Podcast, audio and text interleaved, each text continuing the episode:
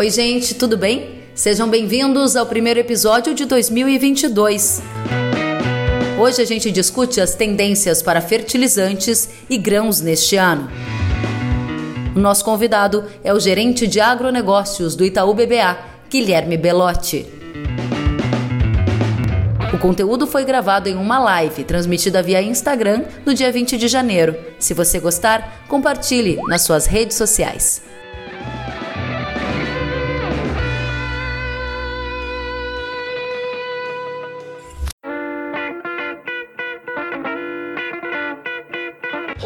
Seja muito bem-vindo, Guilherme. Oi, Kelly, boa tarde, tudo bem? Muito bem, e você, como é que está nesse início de 2022? Tudo bem também, graças a Deus, muita energia para que consigamos fazer mais um ano tão bom quanto foi 2021, a despeito de todos os desafios, né? Desafios que não faltam, né? E que estão aqui no centro das atenções da nossa audiência. Eu já quero começar te perguntando qual é o cenário que você vê para 2022, enquanto a gente vai selecionando algumas perguntas que já chegaram e eu vou colocar também o tema da nossa live para quem chegar depois poder acompanhar. Para começar, vamos começar por fertilizantes. Guilherme, qual é o cenário que você enxerga nesse 2022? A gente já sabe dos desafios de restrição de oferta, dos preços no pico historicamente altos. Tem algum fato novo que chame a sua atenção? Alguma estratégia que deva ser observada pelos nossos ouvintes aqui? É, Kelly, especificamente em relação ao mercado de fertilizantes, né?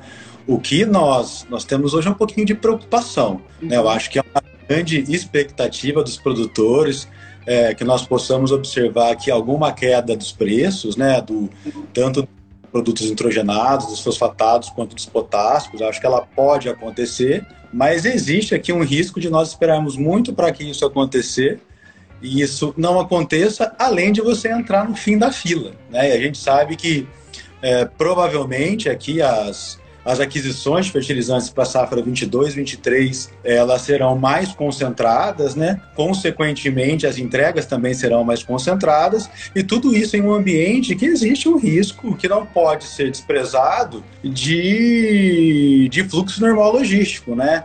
É, eu diria e se nós tivéssemos, se nós tivermos aqui uma combinação né, de pequenas rupturas que possam acontecer, tanto nos países de origem dos fertilizantes, quanto aqui do fluxo interno, para quem está na fila, para quem está no fim da fila, isso pode significar não ter o fertilizante no momento correto. Então, acho que esse é o nosso maior nossa maior preocupação para a safra 22-23. É, em relação aos preços especificamente, nós temos a expectativa de que ele pode vir sim a, a cair um pouquinho em relação aos patamares atuais, né? Agora, o espaço para que isso ocorra, ele é limitado e tem riscos também. Né? A gente é, enxerga aqui provavelmente uma demanda andando de lado para até cair um pouco para alguns macronutrientes aí a reboque desse aumento de preços e das, e das pioras muito significativas das relações de trocas. Né? Isso é uma força contrária aos preços atuais. Por outro lado, a gente tem uma oferta que, de maneira geral, ela ainda é limitada. Você tem um custo de produção que está nas alturas muito ancorado aí nos preços elevados da energia, que devem se perdurar é, por aí, pelo menos até o, no final do primeiro semestre, e todas as discussões geopolíticas aqui que nós estamos atravessando que pode afetar o mercado. Bom, então para começar, o Guilherme já trouxe alguns elementos sobre fertilizantes. Ele fala sobre manter, ou seja, está mantida a preocupação com abastecimento. Muito preocupante a questão do preço, mas mais preocupante é a falta do produto. E o que ele está dizendo para a gente é que ele não descarta problemas de abastecimento, sejam por questões geopolíticas, seja por essas rupturas na logística que ainda estão dando o tom nesse início de 2022. E sobre preço, ele já sinalizou que há uma expectativa do preço cair, mas que há o risco dessa expectativa não se realizar a compra não ser feita e depois faltar produto. Olha quanta informação já no comecinho dessa live. Se quiser me corrigir em relação a algum ponto, que fica à vontade. Eu vou trazendo mais perguntas da nossa audiência. É isso mesmo, só para fechar esse primeiro ponto?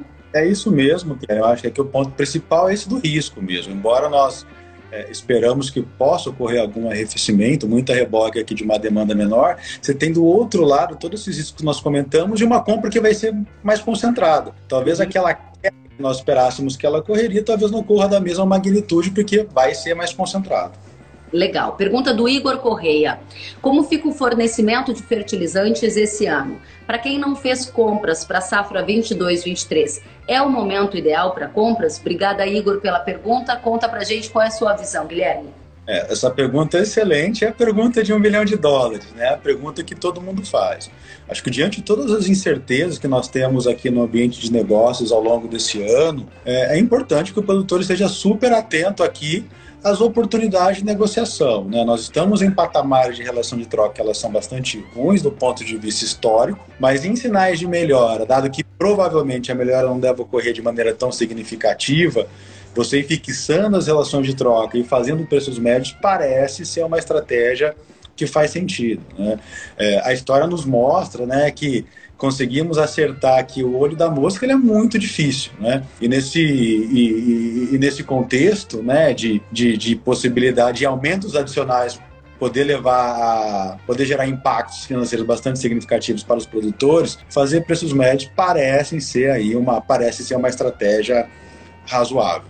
Muito bem. Então a resposta do Guilherme é uma relação de troca que não é das mais favoráveis, mas que a estratégia recomendada é fazer preços médios para que essa haja uma diluição desse risco, né?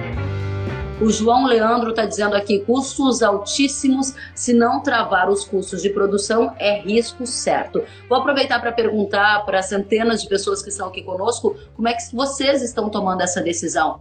Quem já comprou fertilizante para 22, 23, levanta a mão, manda aqui no comentário a mãozinha levantada, ou diz eu, para a gente ter uma noção, né? De onde vocês estão e quais são as estratégias adotadas. Até porque, Guilherme, a gente conversou no finalzinho de 2021 com a ProSoja Mato Grosso e eu lembro que o presidente Cadori disse aqui no nosso canal que não há por que ter pressa para pagar caro. E essa é uma premissa que tem sido levada em conta por muita gente. Vocês no Itaú estão acompanhando o dado de comercialização de fertilizante? Ela está atrasada em relação à média histórica? Está adiantada? O que, que você tem de cenário Brasil? Não, perfeito. Aqui nós, nós não temos uma amostragem, um número amostral para dar para vocês, mas a nossa percepção é que, é que de fato a comercialização ela está mais atrasada. Né? O último número, o hard number que nós vimos aqui foi o número da Stonex de novembro, se não me engano, e ele já mostrava um certo atraso no nível de fixação de comercialização em relação ao que foi observado no mesmo período dos anos anteriores. E a nossa percepção, né, conversando com clientes, tanto produtores quanto da própria indústria de fertilizantes, é que o mercado de fato está tá um pouco mais atrasado, sim. E por isso que a nossa preocupação em relação à concentração das aquisições aqui e os pode ter lá na frente do ponto de vista de disponibilidade. Concentração dessa compra e o risco de disponibilidade, é algo para a gente acompanhar. Olha só, a nossa audiência já respondeu ao desafio proposto aqui. O Hugo de Mato Grosso do Sul disse que já comprou fertilizante. O Éder de Horizontina, Rio Grande do Sul, disse que já fechou 60%. E o Luiz disse que está na espera para uma melhora na relação de trocas. Veja que existem muitos cenários e eles são diversos. Mais uma pergunta super qualificada da nossa audiência veio do Jonas Medeiros. Ele diz: qual matéria-prima deve ter mais problemas? de desabastecimento caso ocorra, os fosfatados, o potássio ou os nitrogenados. Acho que é importante nós deixarmos claros que aqui existem riscos. Né? Nós estamos ainda falando em desabastecimento, esse não é o cenário básico, mas há uma, é um risco que ele não é desprezível aqui, dado o cenário que nós estamos atravessando. Agora, sem dúvida nenhuma, me parece que o maior ponto de preocupação está relacionado aí aos potássicos, né? Muito é, a reboque de toda a sanção comercial aqui de Estados Unidos, é, Canadá e União Europeia, aqui a Bielorrússia, os impactos que isso vai ter na oferta desse importante produtor e exportador de potássios. E a gente também não pode perder do radar, né, que nós temos agora uma grande tensão entre Rússia e Ucrânia, uhum. e já há declarações de possíveis retaliações caso a Rússia avance sobre a Ucrânia. E a Rússia também é importante produtor e exportador de, de potássicos, né? Então, acho que vale ter muita atenção à originação desse, desse importante macronutriente. Muito bem, então a resposta para o Jonas é que os potássicos têm um maior risco e muito disso ligado às questões geopolíticas aqui mencionadas pelo Guilherme. Tem mais gente dizendo aqui, o Eduardo Prado disse: estão levando em conta que o produtor vai reduzir drasticamente o uso de fertilizantes? Outra ótima observação, né? Porque o preço alto tende a reduzir a demanda pelo produto. A sua percepção é que haverá uma redução drástica, como menciona o Eduardo? É, é difícil mensurar de maneira tão antecipada assim, Kellen, mas os os, os, relatos, né, que provavelmente a gente vai ver sim uma redução do nível de aplicação de tecnologia, né, do nível de adubação, onde for possível, né, principalmente aí é, no caso dos, dos fatos, provavelmente, né, então você veio criando aí um, um certo estoque no solo e e, e, diante desse cenário de preço, a gente já tem ouvido falar que, que produtores passarão a utilizar menos o produto esse ano, e sem dúvida nenhuma é uma força contrária aos preços, né? como eu havia comentado. Mas por outro lado, você tem todo esse cenário de oferta que ainda é limitada né, globalmente e todos esses riscos geopolíticos que, que permeiam aí todo o ambiente. Muito bem, mais participações. O Fabrício Camilo disse: trabalho com fertilizantes em Minas Gerais. Os clientes estão comprando primeiro o potássio com medo de falta de produto e aguardando possíveis baixas para NIP. Muito legal, obrigada, Fabrício, pela sua participação, pela sua contribuição. O Francisco diz: com essa decisão do produtor partindo para os líquidos, tem chance dos condicionais baixarem de preço? Essa pergunta é da sua alçada ou vamos adiante, Guilherme? É, é um pouco, é, é, é muito específico, mas eu acho que vale vale aproveitá-la para trazer à tona a discussão de que todo esse, esse cenário de aumento de custos né, da grande maioria dos insumos, né, quando a gente olha a, a equação de custos do produtor rural, todos os itens é, sofrerão valorizações significativas aí para a safra 2022-2023 e tudo isso tem feito com que o produtor tente se reinventar e lance mão de alternativas para tentar minimizar esses efeitos. E é isso que a gente tem observado é, em vários casos. É né? claro que o efeito disso, é, como o impacto do custo total, ele ainda tende a ser limitado, principalmente nesse ano, mas eu acho que ele está abrindo o caminho para que novas alternativas aqui comecem a ser testadas.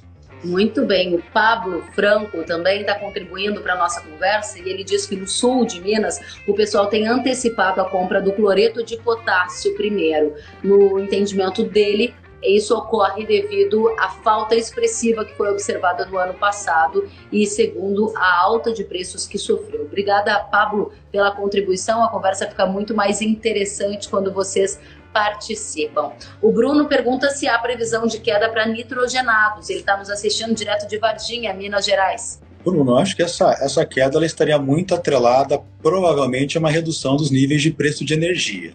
Né?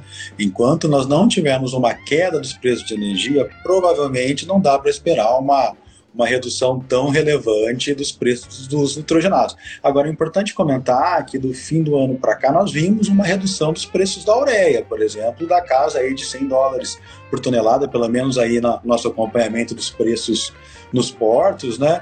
Isso basicamente porque a Índia fez as compras e saiu do mercado, talvez essa possa ter uma, uma janela. Mas acho que aqui a variável chave para acompanhar é como é que vai ser aí a equação de preços de energia aí ao longo dos próximos ao longo dos próximos meses. Excelente, mais participações. Obrigada a todos que estão aqui ativamente contribuindo conosco. O Fabiano Emerick, ele diz: região sul com seca e altos custos, provavelmente vai diminuir a safra de milho e também haverá redução no uso de adubos. Aqui o Fabiano já começa a introduzir o tema de seca, mercado de grãos e os efeitos que isso tem na confirmação de um cenário de fertilizantes. Qual é a sua análise, Guilherme? basicamente esse cenário de seca, né, o que ele, o que ele, o que ele traz agora, principalmente na região sul do Brasil e no Mato Grosso do Sul, que pegou bastante a safra de soja lá, ele tende a reduzir é, o tamanho do colchão né, que poderia ser construído para enfrentar, enfrentar um ano safra 2022-2023, que provavelmente a gente vai ver uma redução mais é, relevante das margens, aqui as margens voltando para patamares médios históricos ou até um pouquinho abaixo. Né? Então, é, tendo em vista esse cenário, se nós não conseguimos construir esses colchões, provavelmente produtores serão ainda muito mais seletivos né, nas aquisições de insumos, muito mais controlados do ponto de vista de, de aplicações de maneira, de maneira geral. Acho que assim, embora seja novamente, né, como eu já comentei, um pouco cedo para a gente fazer, a gente fazer grandes inferências, mas eu acho que o que nós já temos hoje, né, acho que é o grande legado aqui da, de quem for severamente impactado por essa seca é uma redução do colchão aí do colchão financeiro para safra para safra 22 23 mais participações. O Gif Maia disse como fica a situação dos Estados Unidos com relação ao custo da próxima safra. Isso pode influenciar no preço das commodities? Sem dúvida nenhuma, sem dúvida nenhuma. Eu acho que nós tivemos aqui antes aqui, o primeiro deles foi a desculpa que ligaram aqui, Kellen, desculpe. É, o primeiro deles é essa seca, que é a parte sul do Brasil, Mato Grosso do Sul e também Argentina e Paraguai. Isso vai tirar uma, um volume relevante de soja do balanço global. Isso por si só já joga os preços de equilíbrio novamente para cima.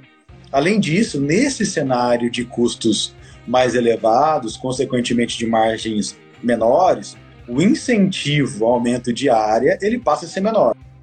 No exemplo do, do, dos Estados Unidos, a expectativa é que um aumento de área lá seja, seja muito baixo no caso da soja, né? Embora a expectativa de que nós tenhamos uma redução um pouquinho maior de milho, justamente porque os preços dos nitrogenados subiram, subiram de maneira bastante significativa, não tem como você não usar nitrogenados, né? Mas ainda assim a gente vê um delta menor. E quando você compara um cenário de aumento de oferta na safra 22-23, crescendo, mas não crescendo tanto como nós esperávamos, combinado aí com um crescimento razoável de demanda, isso deve deixar o balanço de oferta e demanda global da safra 22-23 em patamares também apertados, né? sem grandes confortos adicionais em relação da 21-22, e isso novamente deve ajudar a, a, minimizar ou pelo menos a sustentar as cotações internacionais das commodities. Cotações internacionais de commodities, estamos falando aqui de soja e milho prioritariamente, ou soja e trigo?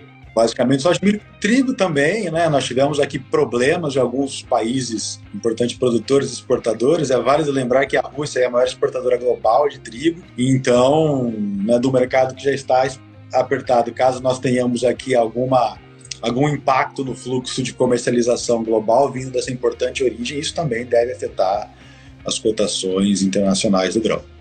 Muito bem. Então, entramos aqui no tema grãos, que era uma das questões também previstas, uma das questões previstas para a noite de hoje. E aí você já respondeu que a oferta e demanda global estão apertadas e isso deve dar sustentação aos preços de soja e milho. Vamos lembrar que os preços de soja e milho no mercado internacional estão em um dos mais altos patamares da história recente, certo? A pergunta é: nesta semana o milho ultrapassou 100 reais por saca na B3 aqui no Brasil. O Douglas está dizendo aqui que há possibilidade de geada no sul de Mato Grosso do Sul para 2022. Mais uma preocupação para o estado que agora está sofrendo com seca na safra de verão. Ou seja, pergunto, 100 reais para o milho vai ser um patamar considerado normal para 2022? Você prevê mais altas no Brasil? Ellen, nós, nossa expectativa é que os preços eles seguirão firmes aqui ao longo do primeiro semestre. Né? Nós esperávamos algum alívio maior de oferta reboque de uma produção normal da safra de verão. E quando nós temos aí um estoque de passagem razoavelmente baixo, né? E tiramos aí da, da produção esperada da safra de verão 5, 6, 7 milhões de toneladas, o reflexo disso é que a gente vai ter uma disponibilidade baixa ao longo do primeiro semestre e, consequentemente, preços no Brasil oscilando acima dos preços internacionais. Então, nosso cenário ainda é de preços elevados, sim. Já para o segundo semestre, né, e aqui o nosso cenário incorpora um aumento, um aumento da área de produção de milho safrinha, né, nós já tínhamos um cenário de aumento de área na casa de 7%, e isso só vem combustível adicional veio dos aumentos de preços agora que nós vimos nas últimas semanas. A gente espera ter safra, uma safrinha grande aqui no Brasil, próximo de 90 milhões de toneladas, e isso deve fazer com que os preços caiam aí ao longo do segundo, ao longo do segundo semestre. Então, sendo um pouquinho mais pragmático aqui, esse preço de 100 reais não é o preço médio de 2022, não. A gente acha que ele vai oscilar ao redor disso ao longo de, do primeiro semestre, deve cair apenas se nós tivermos aqui uma valorização é, do real, se de fato acontecer, mas caso não aconteça, vai seguir firme e aí uma queda mais pronunciada, provavelmente para o segundo semestre de 2022.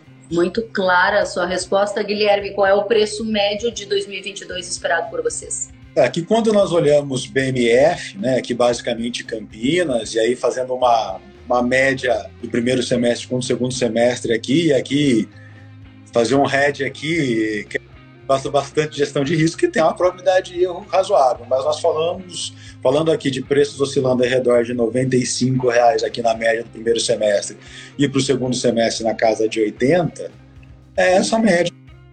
Vai dar algo R$ reais em Campinas, um pouquinho acima disso, e aí depois você pulveriza isso para todo o Brasil e os impactos disso nas diferentes praças. Muito bem, ótimas uh, participações aqui da nossa audiência. A gente entrou no tema de grãos e tem muita gente aqui perguntando também sobre fertilizantes. A gente vai voltar a falar sobre isso. Alguns temas já foram abordados, mas para a audiência que está chegando, vale a pena a gente deixar para aquele ping-pong no finalzinho da nossa conversa. O Rodrigo Andrade Cruz pergunta: e as eleições aqui no Brasil, como vão interferir neste cenário para quem adiar a compra? Um tema super pertinente, afinal de contas, eleição é mais volatilidade cambial e o dólar é um dos principais formadores de custo e também de preço das commodities. Como as eleições estão no radar de vocês? Dólar para cima, mais próximo de 6, mais próximo de 5? Qual é o cenário? Perfeito, Kellen. E aqui, é, vou pegar emprestado o cenário aqui dos nossos colegas economistas do banco, né, o Pedro Renault, que tem presença cativa aqui nas discussões com a Kelly, e o cenário de, de macro aqui para o final do ano é 5,50, então a gente deve seguir ao longo de 2022 com, com um câmbio é, desvalorizado, né? A grande questão que vai acontecer em 2023 e essa é uma das nossas grandes preocupações aqui, é formarmos um custo de produção para que esse câmbio é, bastante desvalorizado, né? Dependendo do cenário das eleições, pois provavelmente possa vir ter o câmbio um pouquinho mais comportado.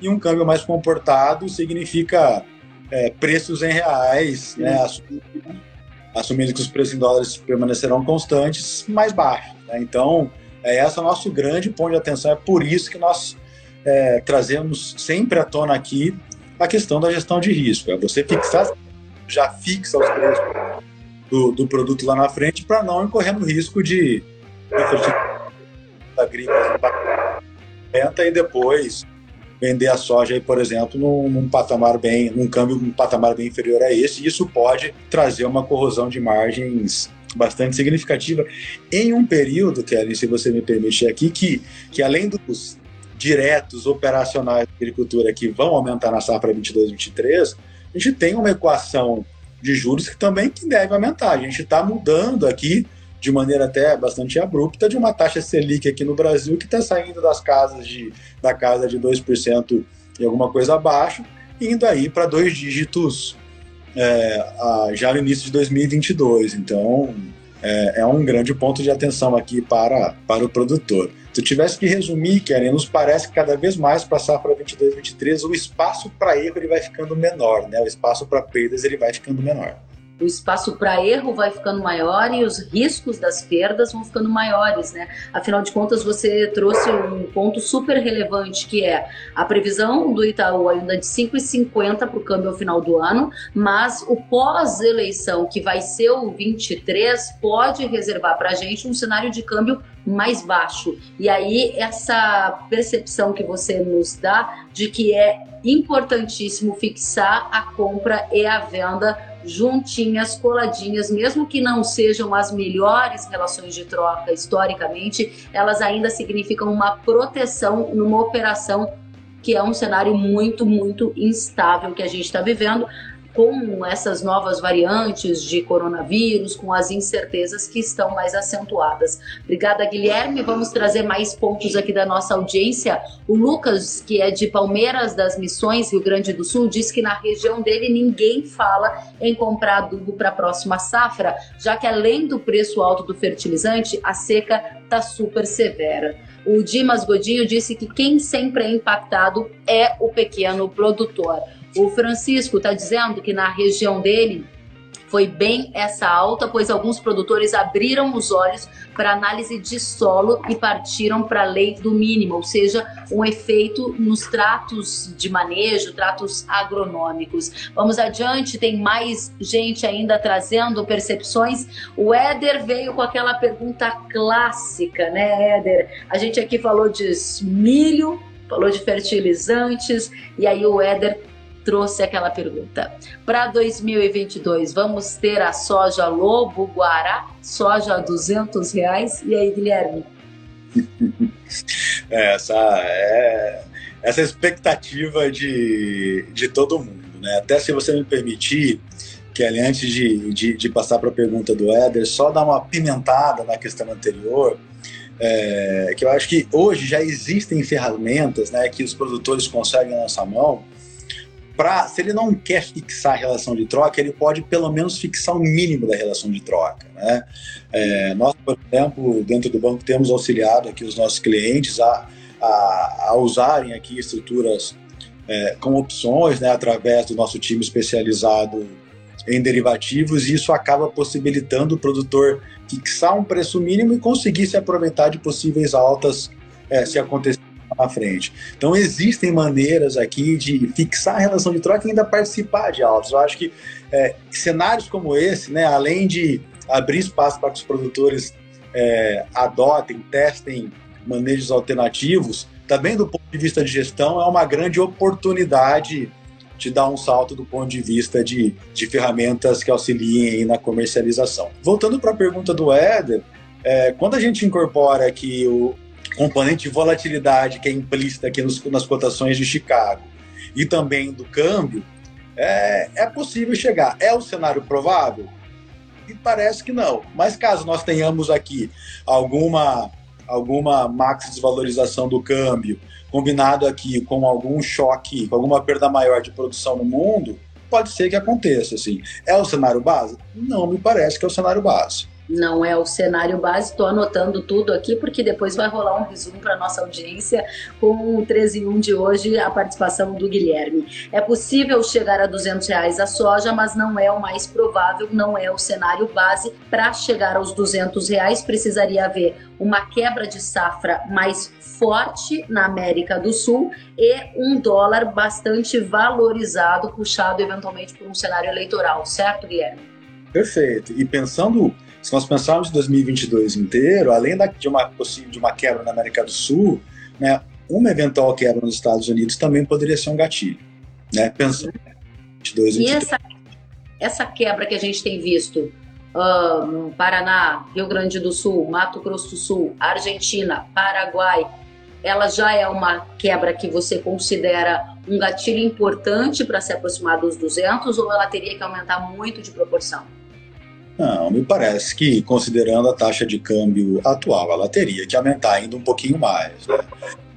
Um ponto importante do gancho, Kellen, é que quando nós dólares, eu acho que essa quebra, né, que já é suficiente para trazer as relações estoque-uso projetadas para para 21, 22 em patamares ainda inferiores da do ano passado, ele faz cada vez mais com que a gente se distancie daqueles preços que nós vimos aqui no, quarto trimestre de 2021 da casa de 12 dólares por bushel, né? Hoje oscilando aí ao, ao redor de 14 dólares por bushel. Parece que nós estamos é, num patamar mais consolidado. Mais altista, no caso. Exato. Vamos adiante, muitas, muitas perguntas, e olha que interessante. O Vinile, ele diz, qual, já que foi citado o tema de gestão de risco, quais são as ferramentas mais indicadas? Há pouco você falou sobre derivativos, mercado de opções. Além dessa opção, quais são as outras mais recomendadas para que o nosso espectador aqui possa lançar mão delas e tentar diminuir o risco, já que ele é bastante acentuado, conforme você nos disse. Perfeito, Kelly. Não, aqui basicamente, quando nós falamos de, de, de, ferramentas financeiras que possibilitam as fixações futuras, né? Você pode fazer o RED direto, fixar já o preço, fixar o preço, seja através de NDF, né? É, é, a, a, partir de mercados de balcão, como que o próprio banco oferece, ou através de corretoras, ou através desse mercado de opções que eu havia comentado. E a partir das opções você consegue gerar uma combinação é, é das opções e conseguir construir vários cenários, né? Você uma opção pura pode fazer com que você consiga minimizar o preço e participar de toda a alta. Existem possibilidades, por exemplo, de você fixar intervalos sem ter que desembolsar a opção no momento da compra dessa opção. Você não participaria de toda a alta, mas conseguiria fixar um. Então, assim, há uma série de possibilidades é... e ela pode ir da mais simples a mais complexa mas eu acho que é uma grande oportunidade para nós começarmos, que ainda não começou a tatear esse mercado. Muito bem, tem mais gente aqui fazendo comentários, muita gente, e o Filipeto, Silvano Filipeto disse: e o clima, hein, Guilherme? Como vai ser? Porque o que manda na agricultura é o clima, diz ele. E ele ainda contribui dizendo que em Mato Grosso eles têm ido do céu ao inferno áreas que não conseguem colher por causa das chuvas e áreas que não chove há pelo menos 20 dias. Obrigada, Felipeto, pela oportunidade de trazer esse tema aqui com o Guilherme. Felipeto, outra variável super importante, né? Eu costumo brincar aqui que o que nos faz o que deixa os economistas mais confortáveis, os economistas agrícolas mais confortáveis quando eles fazem previsões, é porque também existem os meteorologistas, porque principalmente previsões de longo prazo, ela é um pouco mais, mais difícil, mas de qualquer maneira a gente tem que ter para ter uma base, né? É, agora, concordo com você, são os relatos que nós temos ouvido, né, de maneira geral. É, quando a gente pega a parte centro do centro do Brasil para cima, as condições são boas, mas você tem alguns pequenos bolsões aí de preocupação, né? Seja com excesso de chuva atrapalhando atrapalhando a colheita, né? Levando aí a presença de, de grãos ardidos. É, em alguns casos aqui, além das chuvas dos dias nublados, atrapalhou muito o enchimento de grãos, então acabou atrapalhando o peso, né? Você tem uma impacta a qualidade, impacta o peso também do grão, uhum. né? Isso acaba tirando um pouco o brilho de uma safra, querendo no Mato Grosso, por exemplo, poderia ser uma, uma das maiores, né? Mas é um ponto de preocupação, temos acompanhado, mas quando a gente olha o macrão, Macrão mesmo, quando a gente olha todos os estados, a preocupação maior ainda de perda, sem dúvida nenhuma, na região sul do Brasil e, e no Mato Grosso do Sul. Ou seja, o cenário de vocês já leva em consideração essa quebra. O Itaú faz algum levantamento de estimativa de safra, Guilherme? É, nós temos, fazemos uma estimativa de safra, o nosso número é de 135 milhões de toneladas, mas lembrando que nós né, de soja. Lembrando que ainda nós temos um, um bastante água para passar por debaixo da ponte e principalmente para os estados que têm uma cultura de ciclo mais tardio. Né? Então, mas nos parece que é razoável. A gente tem visto números, algumas consultorias, inclusive, que nós respeitamos bastante, que já, é, inclusive, corrigiram nessa semana os números um pouco mais para baixo e é um ponto aqui a ser acompanhado. Então você está me dizendo que hoje vocês estão com 135 milhões de toneladas de previsão para a soja com viés baixista em função das perdas climáticas observadas no centro-sul do Brasil. Exato. E é depender de como vai daqui para frente. Guilherme, que conversa riquíssima, meia hora, conteúdo de alto nível, muita gente participando, tem muita pergunta aqui ainda. E eu vou fazer o seguinte: vou te propor a gente revisar alguns pontos que você trouxe e aí você me corrige se eu trouxer algum ponto errado, mas a gente faz no estilo ping-pong rapidinho, pode ser? Claro.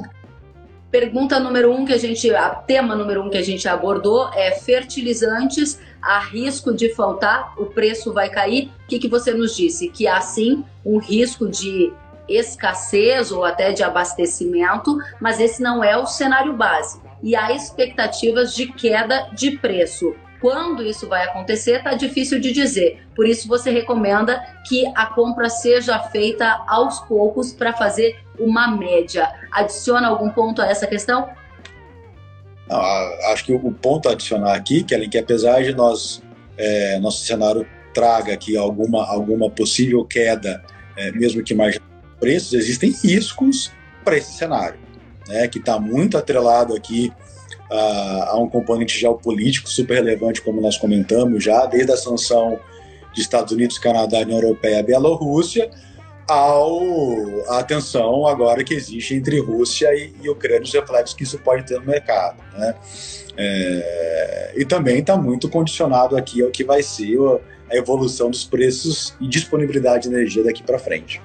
Ou seja, tem um viés baixista, já que está no pico, porém os riscos ligados a questões geopolíticas são muito elevados, o que pode desfazer esse cenário rapidamente, certo? Exato. Exato. Para momento ideal de compra, você já deu a dica. Vá comprando aos poucos. Tem gente perguntando: compro agora no primeiro semestre ou espero o segundo semestre para ir fazendo esse escalonamento? a, a nossa visão aqui é que, que é importante fazer preço médio. Né? Se há, um, há uma possibilidade dos preços cederem um pouquinho, mas caso eles não cedam e, e, e subam de maneira mais significativa, o impacto que isso pode ter para a saúde financeira da, da, propriedade rural, ele tende a ser significativo. Né? E aí estaria muito atrelado ao apetite de risco de, de, de cada um. Né? Cada um tem seu apetite. Mas nós, novamente, aqui reforçando esse ponto, acreditamos muito aqui na, na, na fixação de relações de trocas médias aqui. Eu nem falo em preço, que eu acho que o mais importante é a relação de troca, né? que é a relação de troca troque-se para a margem aqui. Relação de troca, tem pergunta aqui, se o preço do fertilizante subir, será que o preço das commodities sobe? Vamos por partes. Milho, você já trouxe para a gente aqui, quem está chegando agora, expectativa de uma média de preço de R$ 95,00 no primeiro semestre, com viés mais baixista para o segundo semestre, se confirmada a safra, segunda safra, de 90 milhões de toneladas que o Itaú está prevendo, aí a média do milho passaria para 80 no segundo semestre. É algum ponto nesse sentido, Guilherme? Não, acho que é mais ou menos a, é essa leitura mesmo, e pensando aqui novamente em preços campinos, que são os preços que são a base aí das cotações na, na B3. Né? Então a gente acredita que os preços lá vão oscilar ao redor desse, desse patamar, olhando as condições como elas estão hoje. Muito bem, a Lacerda Ju está dizendo, é verdade que a safra 22-23 vai ter custo da soja 34% mais cara? Ju, esse foi um dado que eu trouxe com exclusividade nessa semana, é, baseado num levantamento que o CPEA fez, o pesquisador Mauro Ozaki, ele levou em conta alguns números da série histórica que ele tem feito, e sim, há projeções de que pode chegar até 34% mais cara a safra 22-23. Guilherme, aí no Itaú vocês estão de olho nesses números também? Algum comentário? Estamos de olho, gosto muito dos números do meu amigo Mauro Ozaki.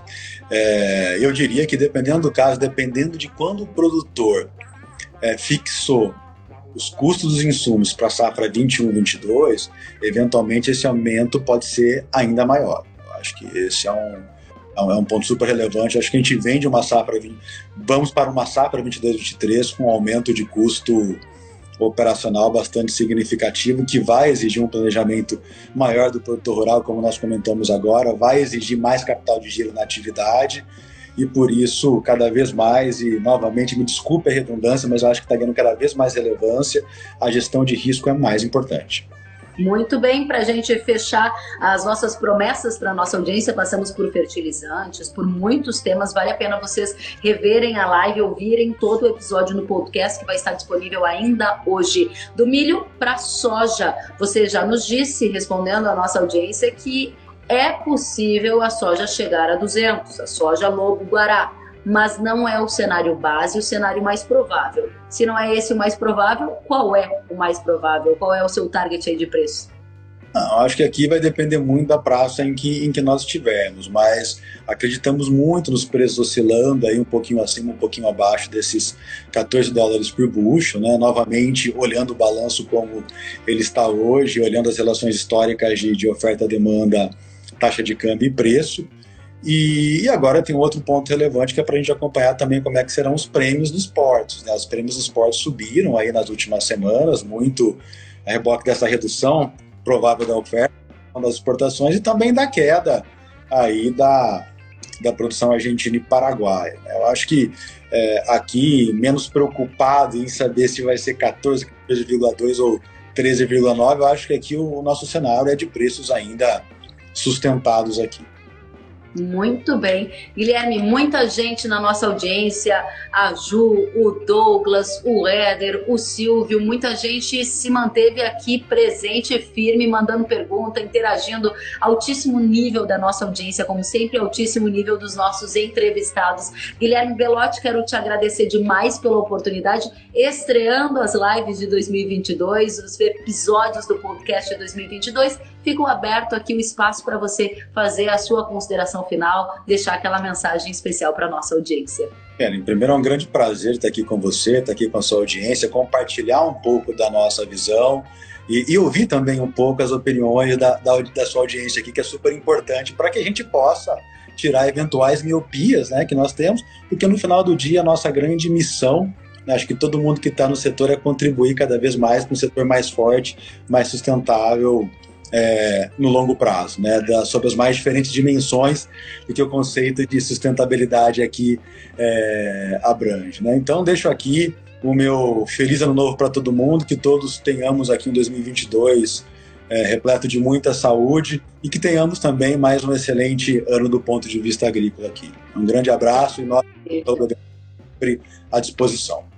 Obrigada, quero só te dizer que tem muita gente elogiando o conteúdo de hoje. Martins está dizendo parabéns, o Jorge está dizendo que a live foi muito boa, a Samara está dizendo parabéns pela live, a Ju está dizendo os dois são fera, parabéns, a Polisa, parabéns, Marcelo também, o Rodrigo dizendo parabéns pela live, o Éder está dizendo que a live foi de altíssima qualidade e muito mais gente conosco. Essa live só foi tão interessante pela presença do Guilherme, da nossa audiência, e eu já divido com vocês. Compartilhem no Instagram para aquele amigo, para aquele é, parente que deveria ter visto a live e não viu, e saibam que ela vai ficar no feed, ela vai para o YouTube e ela também estará em todas as plataformas de podcast ainda hoje. Guilherme, se cuide, um ótimo ano para você, volte sempre, bom trabalho. Tchau, tchau para todo mundo. Obrigado. Tchau, tchau, pessoal.